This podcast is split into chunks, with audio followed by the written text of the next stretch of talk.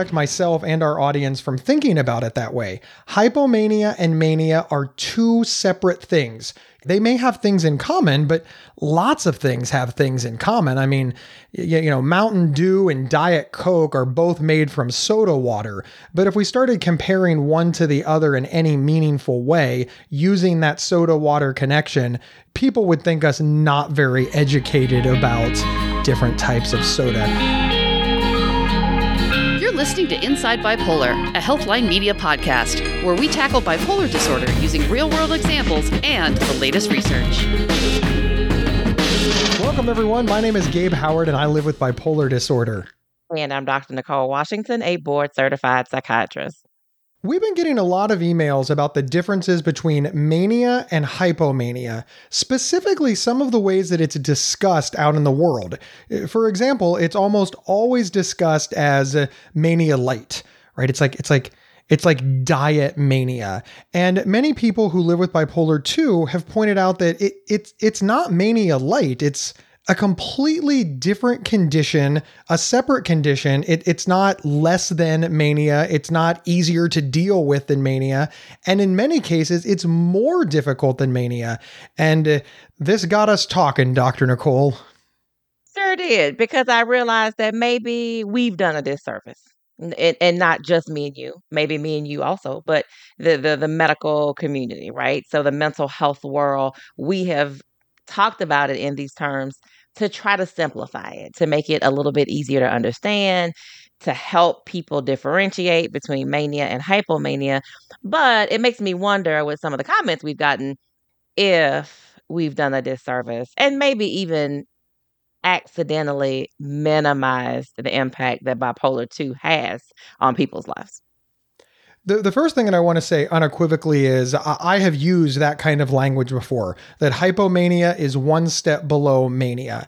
And uh, as they say in Star Wars, it's true from a certain point of view for me personally, hypomania leads into mania. So if you follow that progression, I guess what I'm saying is accurate again for me. One leads to the other. But if it never progresses into mania and it stops right there, then it leaves people this idea of, oh, you got lucky. At least it didn't get worse. And that creates a real misunderstanding of what hypomania is, and of course, how dangerous it is. Once again, if you've got in your mind, oh, there's something worse that could have happened around the corner, you tend to think of yourself as lucky. But of course, if you've experienced the symptoms of hypomania and somebody says, oh, you're so lucky it didn't turn into anything worse, you're like, wow, that is not supportive in any way whatsoever people who've had hypomania don't feel lucky. They may be grateful that it hasn't been worse, but I, I don't know if lucky is the word I would use because it can be equally impairing for them and frustrating. And I think it would be like telling somebody, well, you only have this kind of cancer versus this kind of cancer. Like that's really, really bad. But you should feel lucky that you don't have, you know, this more severe cancer. It's still problematic, still causes problems, it's still impairing, and it's a lot more difficult to pinpoint sometimes. So the person with hypomania and bipolar 2 disorder might literally go months, years with nobody being able to pick up on the fact that they're experiencing hypomania. Whereas with mania, it, it's pretty clear. There, there's usually not much question about whether this is mania or not. I think here's the million dollar question, Dr. Nicole. Hypomania feels good, so why not just leave it alone? because we can't just leave it we can't just leave it alone we can't just say we're going to let your hypomania go unchecked in doing so we're also leaving your depression unchecked because there's nothing to stop you from eventually getting to a depression episode what goes up must come down. You will eventually have a depressive episode. So we need to prevent the depression. Um, and in doing so, if we don't do it appropriately, if we just use antidepressants or traditional antidepressants, SSRIs, things like that, we run the risk of making your mood even more unstable. So that hypomania may not be the feel good state that you kind of know it to be. We really have to approach treatment of your bipolar disorder from a stance of we want you in the middle. I don't want you high. I don't want you low. I want you as close to even as possible. It's really the only way to address it because we just cannot tease out what mood state we treat and which one we don't. I, am always fascinated because people living with bipolar disorder, they have someone in their life. They have some some friend, family member, coworker who they describe as moody, and, and it, it's a pejorative. It's an insult. They're like, "Oh, that person is so moody," and and it's it's, it's a negative. And then they argue the exact opposite. Like, "Well, yeah, you know, I, I I'm striving for the middle, but I want these periods of hypomania." Right. You recognize that that kind of an extreme is going to make you moody. And you see how you respond to quote unquote moody people, and yet you're advocating to become that. I, am also really fascinated, Dr. Nicole, that we as people living with, with bipolar disorder, we're always saying, look, we need holistic interventions. We need our physical health and our mental health to be treated because we are in one body, right? So we understand it then. And then later on, we're like, all right, but but you know the hypomania, right? You know this symptom. Can can you just not treat that? It's like you we were so close. We were so close to having it down. But we just we just we just missed it by a little bit. And we have to think about the whole picture. We we cannot just focus on the the, the week of, of good that you had or the a little beyond good that you had. We really have to look at the whole year. I want to know what the whole year of you looks like, not just those really good moments. We have to be able to look at the whole picture. And that's what treating you as a whole allows us to do. I really just want to reiterate that hypomania and mania are two separate mood states. Hypomania is not mania light, despite people thinking of it that way. Hypomania and mania two unique symptoms of bipolar disorder that require different interventions and impact us in different ways. And I think it would be really, really, really good for us to start thinking about it that way. All right, Dr. Nicole, I'm going to tap into your psychiatry training. What is the definition of hypomania versus the definition of mania? So the DSM says that for hypomania or mania, you have to have these are these are the exact words, y'all, verbatim, a distinct period of abnormally and persistently elevated, expansive, or irritable mood, and abnormally and persistently increased activity or energy. So you have to have a mood shift, either irritable or super high, and you have to have an increase in energy that is above your baseline energy level. You have to have that for both of them. Where we come to differ is the time frame. You have to have at least four days of these things for hypomania, and you have to have at least a week of these symptoms for mania. The DSM is very clear. The symptoms are the same. They're the same symptoms. You just you, you don't see the level of impairment with hypomania that you see with mania. And that is where I think we have come to think of hypomania as just a lesser form of mania that we shouldn't be that concerned about. And we just need to reframe that. Yes, it's less intense. Yes, it's less trouble you can get into in hypomania than mania, but it doesn't make it any less distressing for the person who's experiencing it. And of course, anything that can disrupt your life, who cares if it's worse somewhere else? Uh, does does that really matter? If you're losing touch with your friends, your family, losing your job, if you are, as you said, d- d- distressed, unhappy, not living your best life, you don't care that somebody has it worse. The damage that hypomania causes all by itself, it's really irrelevant if there's anything worse. I'm, I'm making air quotes for those who can't see me on the video. I, I just I think it's a little bit of the suffering Olympics, and we do not play the suffering Olympics at Inside Bipolar. The hard part is people will say, Yeah, sometimes I feel good. Sometimes my energy's up. Sometimes I'm in a good mood. I'm still stuck wondering, is that is that hypomania? You know, is that mania?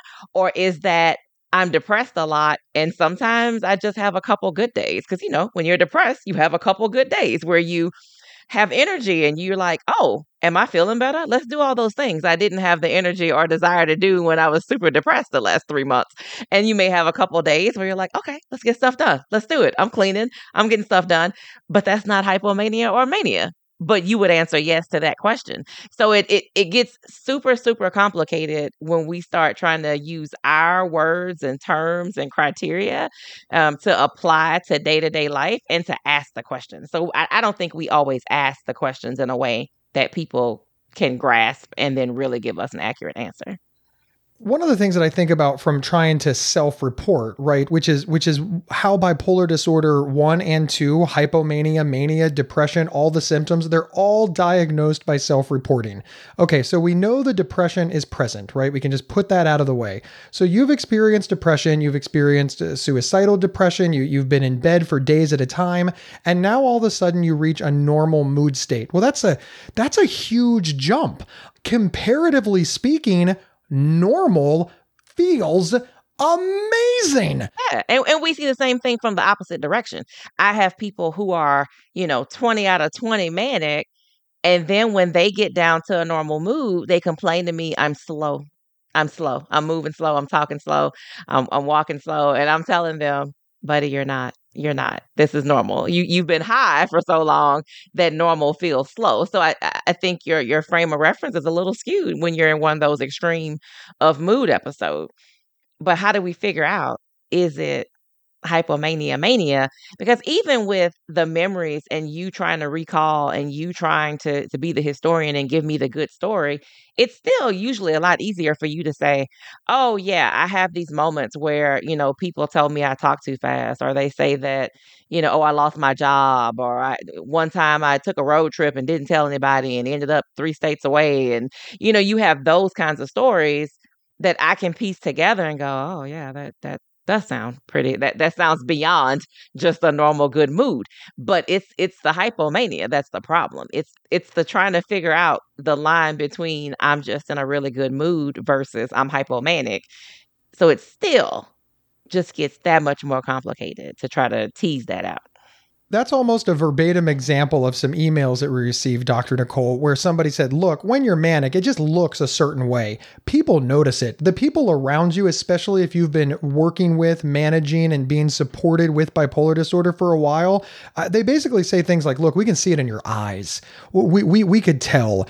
We knew the minute you woke up and headed out the door that mania was there, and we did everything we could to stop you. But that hypomania isn't as easy to deduce because uh, again, we want people to be excited. You you don't want to remove excitement from people's lives, right? You you've got that concert ticket, you've got tickets to the the Broadway play, you're on vacation, you're you see the northern lights, the Eiffel Tower for the first time. It, it, it's okay to have this exceptionally elevated mood. You're, right? You you watch your, your your little brother, your little sister get married and you, you get teary-eyed. And I mean, there are moments in our life where we want to experience this this elation that is atypical but not symptomatic. Now, I, I, imagine you probably say things like, okay, when you experienced this, were you at your little brother or little sister's wedding? I'm not trying to do your job for you, Dr. Nicole, but when somebody says, yeah, I really felt that way, and you're like, okay, what was going on? Oh, well, you know, I, I I was on vacation that week and my sister had a destination wedding and I also won the lottery the week before.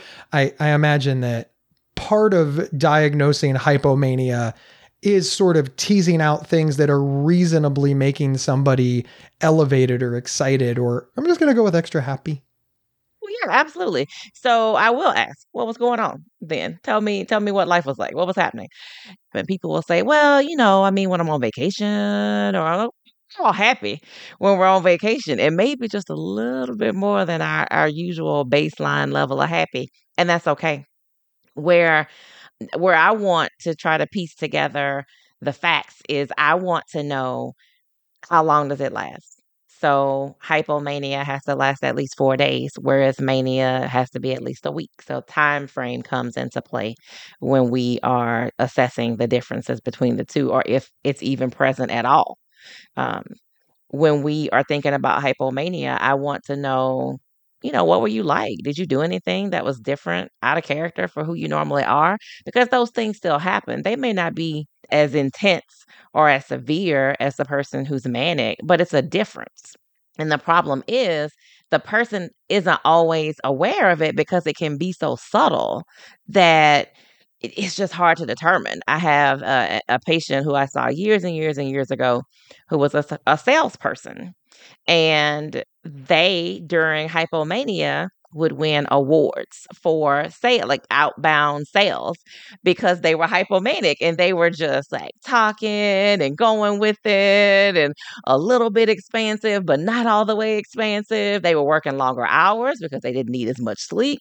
So they were making calls to other time zones. And I mean, they were just really killing the game when they were hypomanic winning awards, and then they would go back to of a normal mood or normal pace, and they were still successful. But there was just something about that period when they were hypomanic.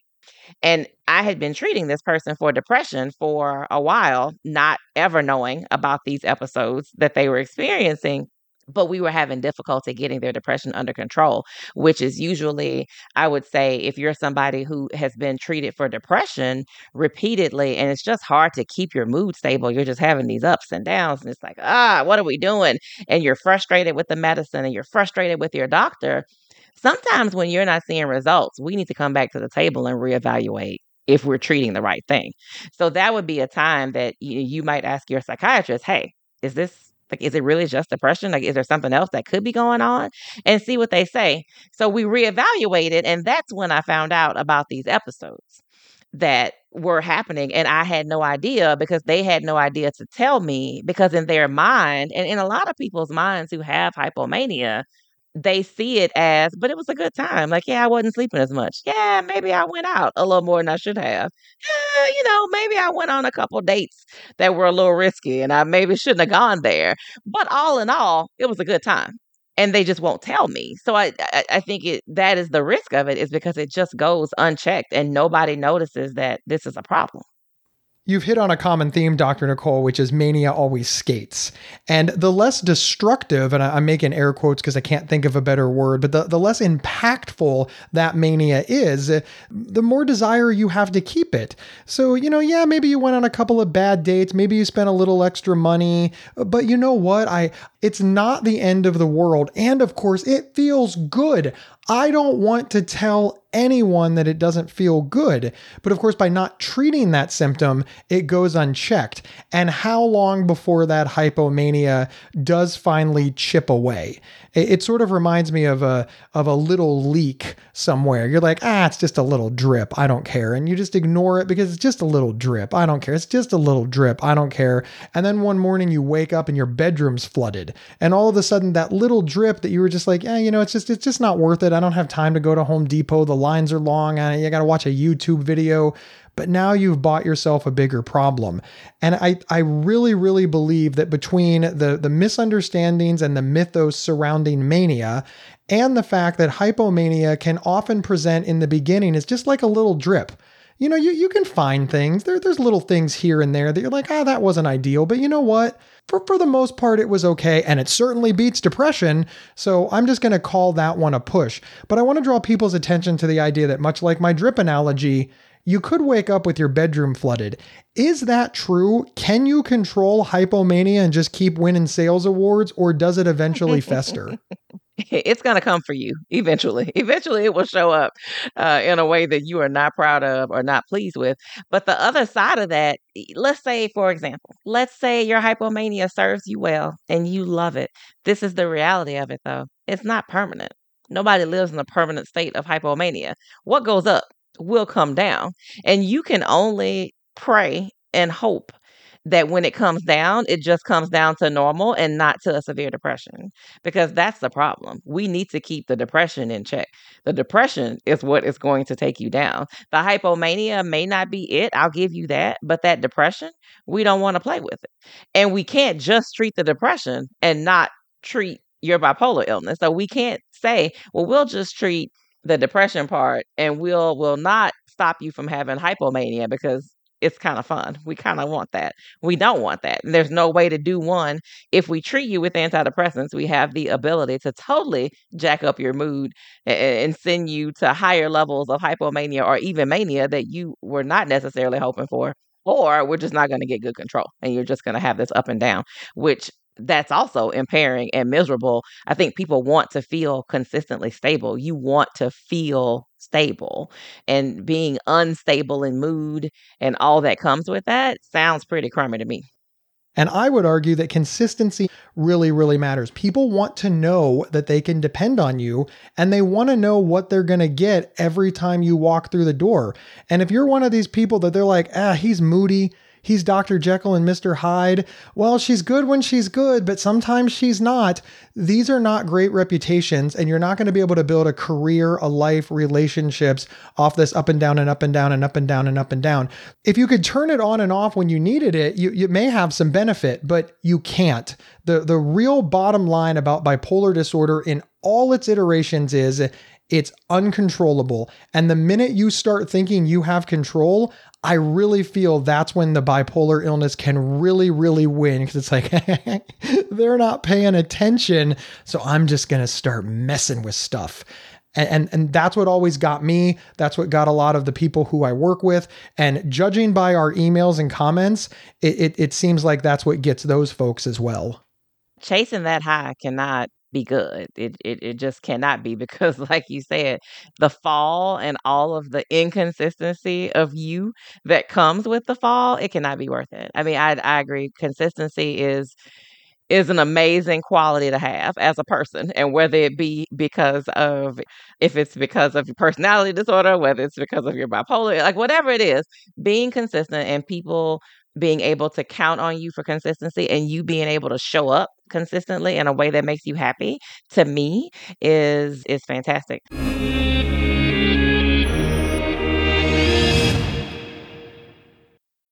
When you need mealtime inspiration, it's worth shopping Kroger, where you'll find over 30,000 mouthwatering choices that excite your inner foodie. And no matter what tasty choice you make, you'll enjoy our everyday low prices, plus extra ways to save, like digital coupons worth over $600 each week. You can also save up to $1 off per gallon at the pump with fuel points. More savings and more inspiring flavors make shopping Kroger worth it every time. Kroger, fresh for everyone. Fuel restrictions apply.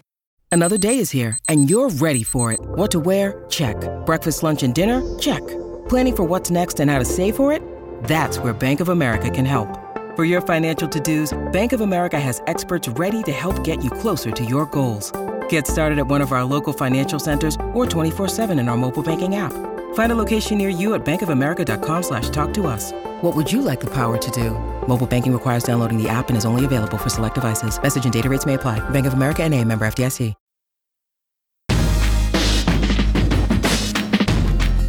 And we're back discussing the differences between hypomania and mania in bipolar disorder.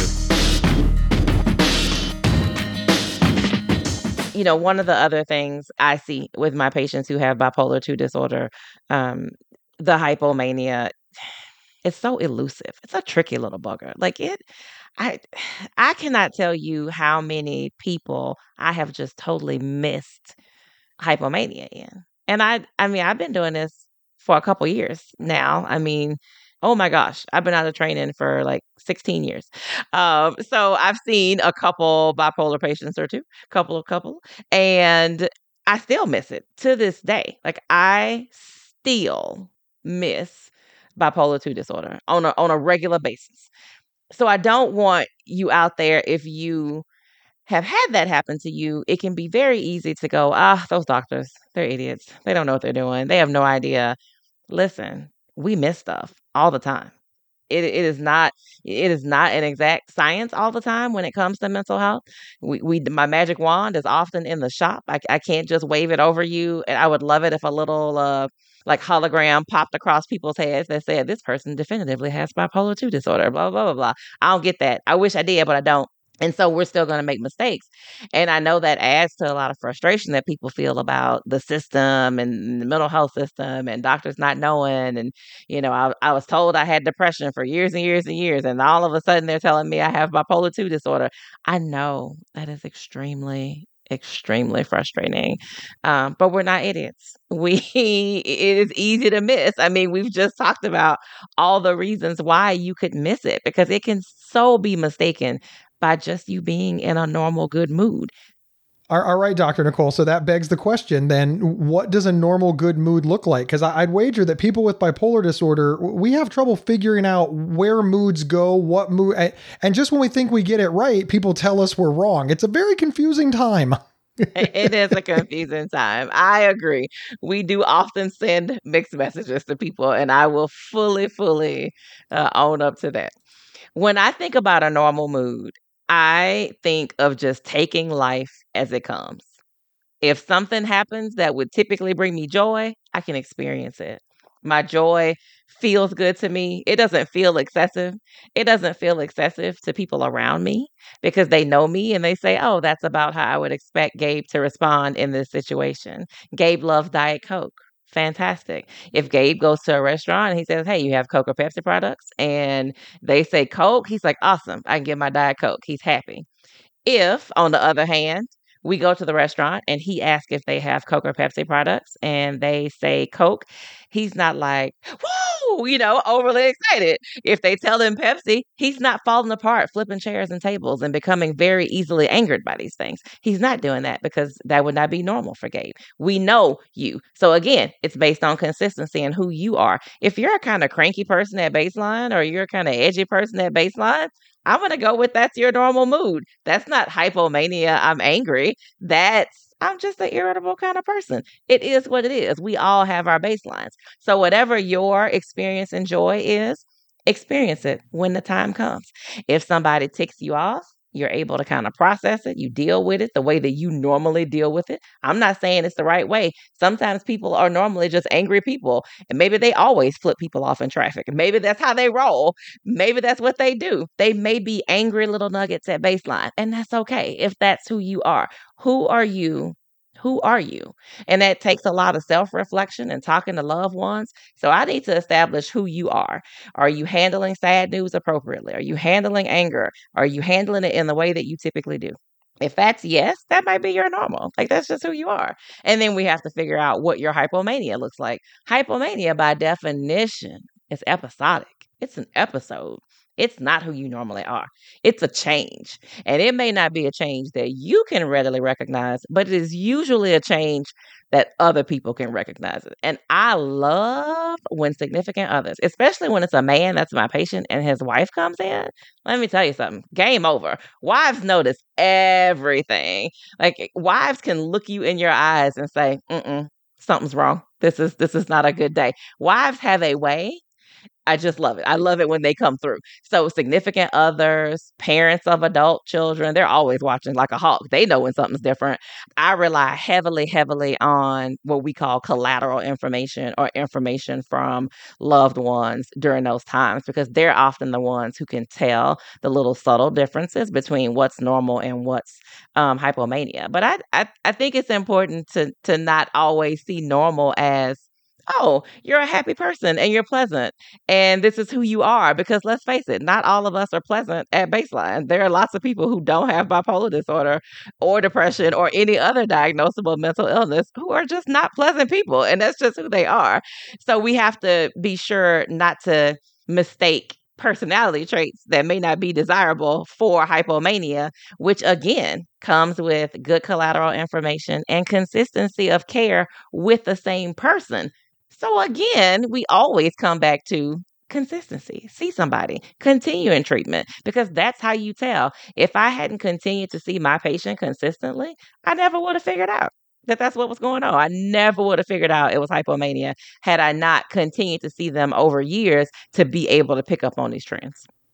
I want to switch gears ever so slightly and talk about the pushback. I, I know that we did an episode on can I keep mania and get rid of depression, so we don't want to fall down the rabbit hole, but I, I strongly recommend that you listen to it. Hypomania, mania, a, a, lot of people are just like, look, don't touch that.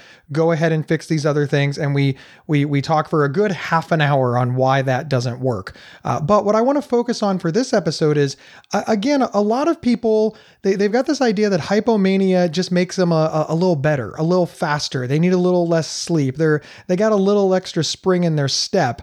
And while they may be afraid of full-blown mania, they're not so afraid of hypomania. And and full disclosure, I am one of those people. I, I always thought, you know, hey, a little hypomania is a good thing. Now, I I, I now know Long story short, I now know that's not true. But in the early stages of Gabe's recovery, I really did feel like hypomania was a good thing. And I thought, well, here's the thing if I don't tell my doctor Nicole about it, she won't be able to take it away from me. This backfired gloriously. Can you explain why not reporting 100% of your symptoms is a really, really bad idea for quality of care? Well it's not good for you. It's it, it's not good for your functioning and, and we can't develop a treatment plan that will truly help you maintain stability which stability is our goal. Stability is our goal not not just depressed not a little hypoman stability. Uh, whatever that looks like for you that is what we want. And remember we talked about how if your diagnosis started out as major depressive disorder and we were treating you incorrectly, it was eventually going to cause you some instability that we we just didn't want and that wasn't functioning for you. And somebody out there, there's somebody listening right now who has been diagnosed with bipolar 2 disorder who isn't quite sure they believe they have bipolar 2 disorder. It just is what it is.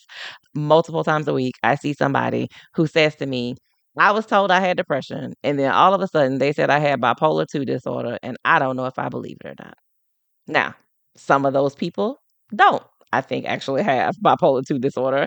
And when we go through and we we ask those questions about what was going on during that time, what was happening, were you using any substances, like what was the deal? Then we figure out uh, maybe we don't think that was accurate.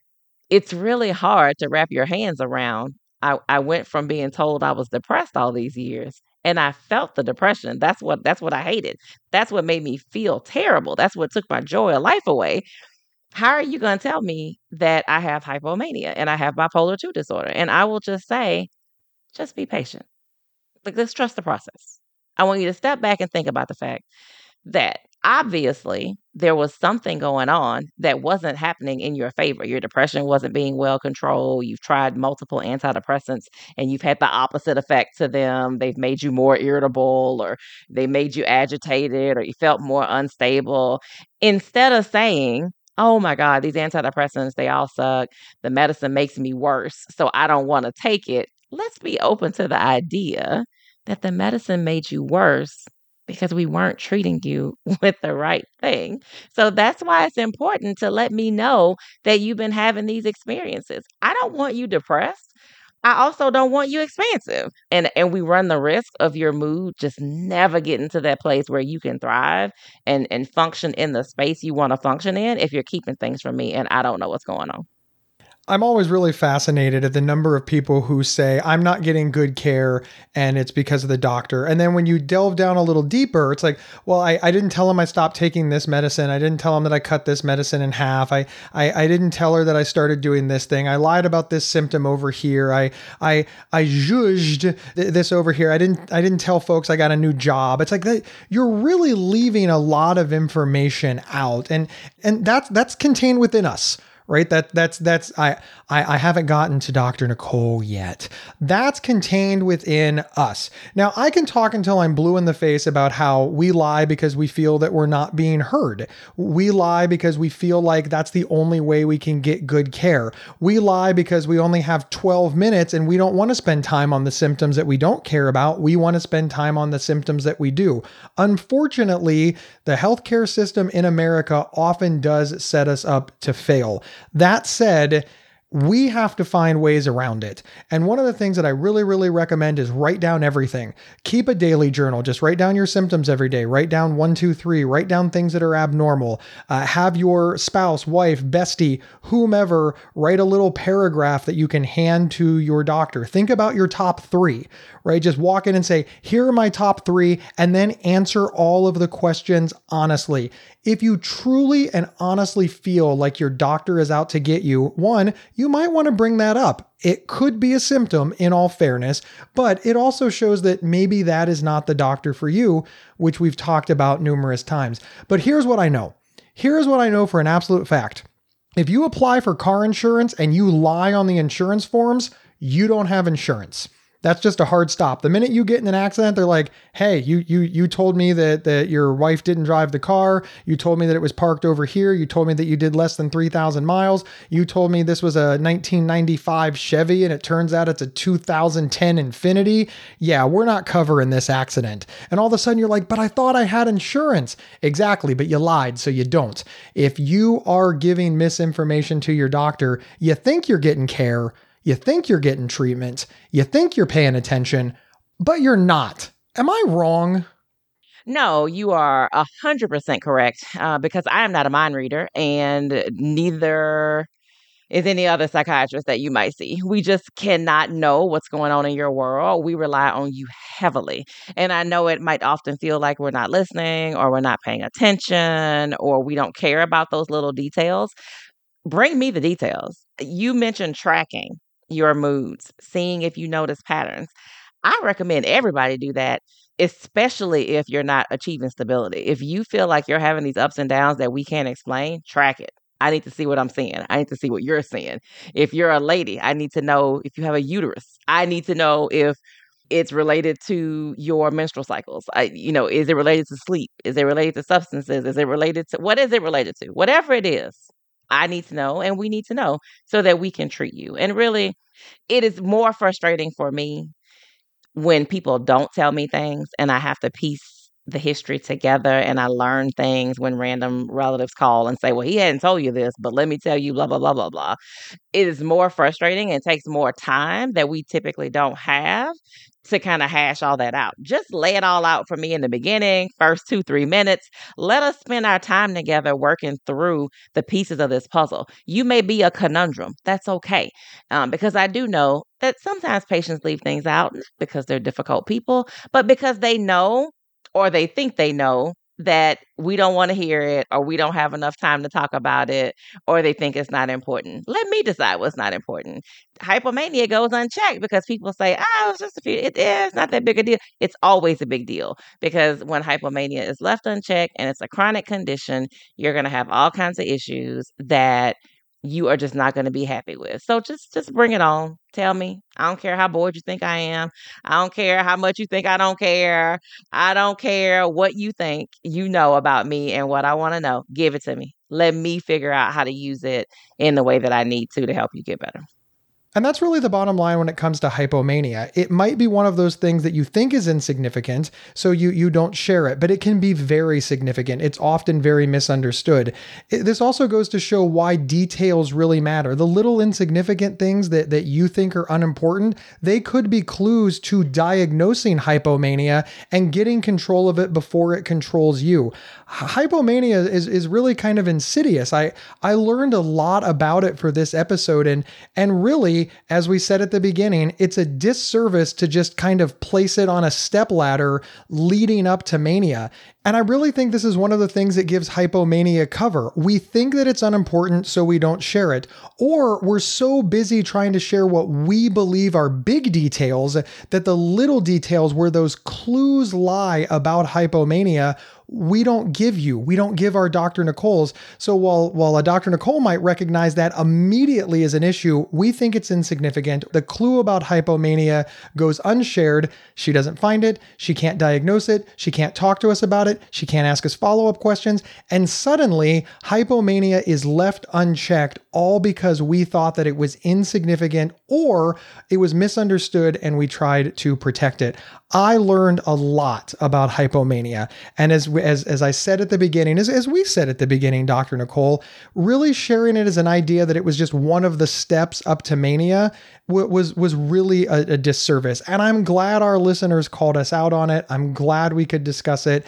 And I'm really glad for my own education because it turns out that hypomania is its own unique thing that just sort of has things in common with mania and I also want to make sure that we give a little nugget to to the loved ones out there because I know you're listening.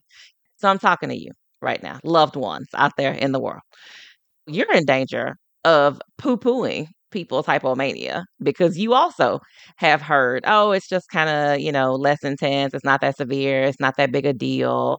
Um, so, so some people out there are fully aware of their hypomania and they do feel distressed by it because it's not their normal mood. It's not who they are. They don't like being this person that is not who they normally are. They want to show up consistently in the world. And sometimes the hypomania can lead to them showing up in ways they aren't proud of. They can be irritable. You can be just as irritable with hypomania, it's just like mania has the expansive mood, or you can be like meaner than a junkyard dog. You can be irritable and edgy with hypomania too. That can interfere with relationships. That can can cause you to to not be the person you want to be with the people you love.